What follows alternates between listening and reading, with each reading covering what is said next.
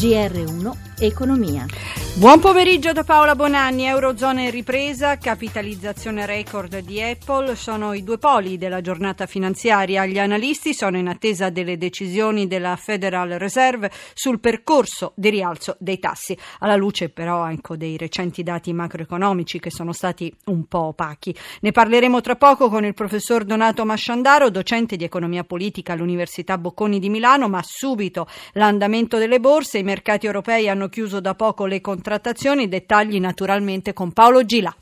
Buonasera da Milano, potremmo eh, parafrasare un un titolo famoso, tanto rumore per nulla, dopo una giornata in altalena i listini azionari europei hanno chiuso su posizioni di parità con gli investitori in attesa degli annunci da parte della Federal Reserve. Milano chiude a più 0,13%, affiancandosi a Francoforte più 0,16%, Londra in leggero calo, meno 0,21% e ancora più stabile Parigi, meno 0,06%. In questo momento a New York il Dow Jones ha retra dello 0,12%, più consistente il calo del Nasdaq, meno 0,54%.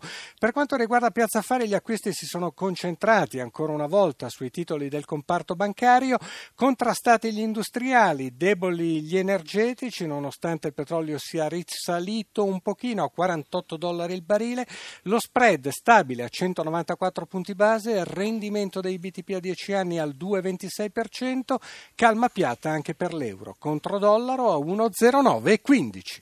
E quante chance ci sono di un aumento dei tassi di interesse da parte della Fed in giugno? Gli analisti parlano di una percentuale pari al 62% e nella riunione di questa sera la Banca Centrale Americana non toccherà il costo del denaro, dicono. Ma è una visione fattibile, professor Masciandaro? Intanto buon pomeriggio. Buon pomeriggio, grazie dell'invito. Il, la, la, la, Banca Centrale Americana eh, gioca a nascondino e, e, questo per chi fa le scommesse come i, i mercati e gli analisti è il, è il mondo più, più, bello possibile. Eh, altra cosa è, ed essere una banca che, centrale che dà delle regole credibili. Eh, la BCE eh, non è la Fed da questo punto di vista. Certo, infatti ecco, lo vediamo anche sui bilanci, insomma la BCE sorpassa ampiamente il bilancio e sale a 4 4.148 mm, miliardi sorpassa ampiamente la Yellen. Ma eh, Yellen potrebbe eh, questa sera nel suo discorso potrebbe spianare la strada ad una nuova stretta? Eh, la, la Fed è ambigua. Stasera ci sarà un comunicato e non c'è neanche la conferenza stampa, quindi la probabilità che, non, che ci siano frasi diverse da quelle solite scontate è prossima allo zero. Senta, parlavamo appunto di BCE, no? facciamo un po' il confronto, ma ci sono indizi per pensare ad un'accelerazione della BCE nel disimpegno dagli stimoli straordinari? Eh, in questo momento no, la, la, Banca Centrale Europea e Mario Draghi è stato particolarmente chiaro.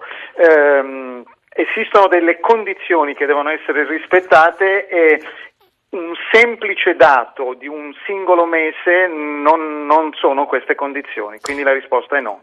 Professore, la Commissione europea dà inizio alla prossima fase della procedura dell'articolo 50 sulla Brexit, il negoziato di uscita del Regno Unito dall'Unione Europea.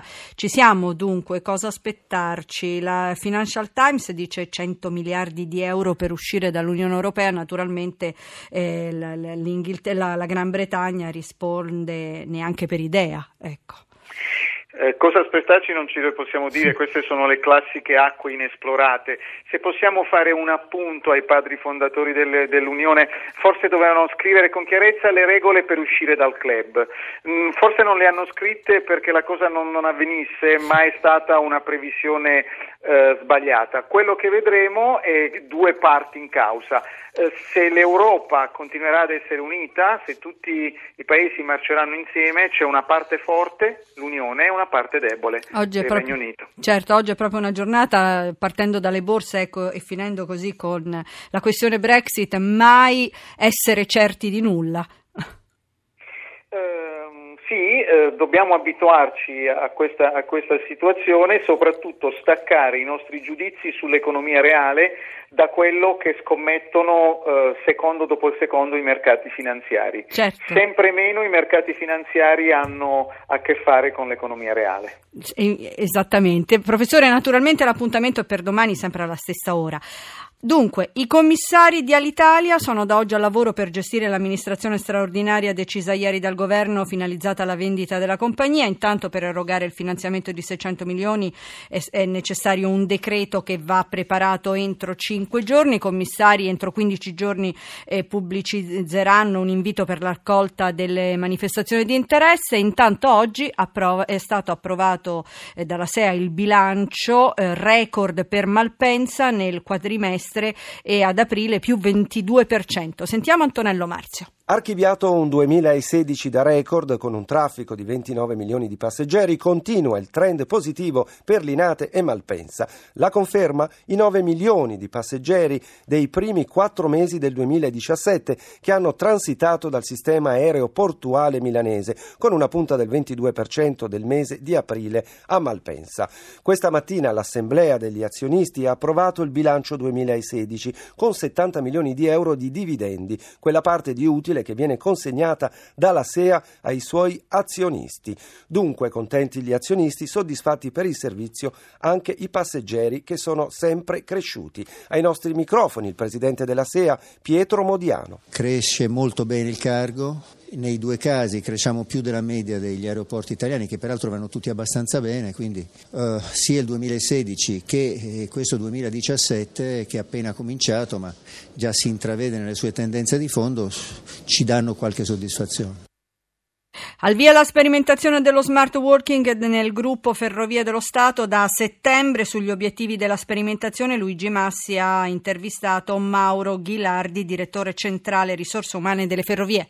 Sicuramente dare alle nostre, alle nostre, persone l'opportunità di conciliare i tempi vita e lavoro in un modo nuovo e eh, capire come all'interno della nostra realtà possiamo fasare meglio questa, questa sperimentazione per poi estenderla successivamente. Quindi pensate anche di ampliarla in futuro se dovesse funzionare? Sicuramente, sicuramente questo è uno degli obiettivi, adesso partiamo con Roma ma abbiamo tantissimi dipendenti in tutta Italia eh, che potranno beneficiarne. Pensate che questa nuova concezione di lavoro possa alla lunga, sul lungo termine anche aumentare l'efficienza, la redditività del personale e quindi dell'azienda? Guardi, sono moltissimi studi che lo dimostrano. Noi crediamo fortemente che si debba passare da un concetto di controllo del lavoro basato sul tempo e sulla presenza a un concetto di vedere le persone per quello che effettivamente producono, per i risultati che portano, indipendentemente che lo facciano in ufficio, a casa o dove decidono loro di farlo. Finora com'è la risposta dei dipendenti o è troppo presto? Troppo presto per dirlo. Eh, direi che i sindacati sono stati molto supportivi di questo, di questo accordo. Io ho ricevuto personalmente diversi riconoscimenti di interesse, però è ancora presto, partiremo con la sperimentazione i primi di settembre. Appuntamento a domani da Paola Bonanni, buon proseguimento d'ascolto.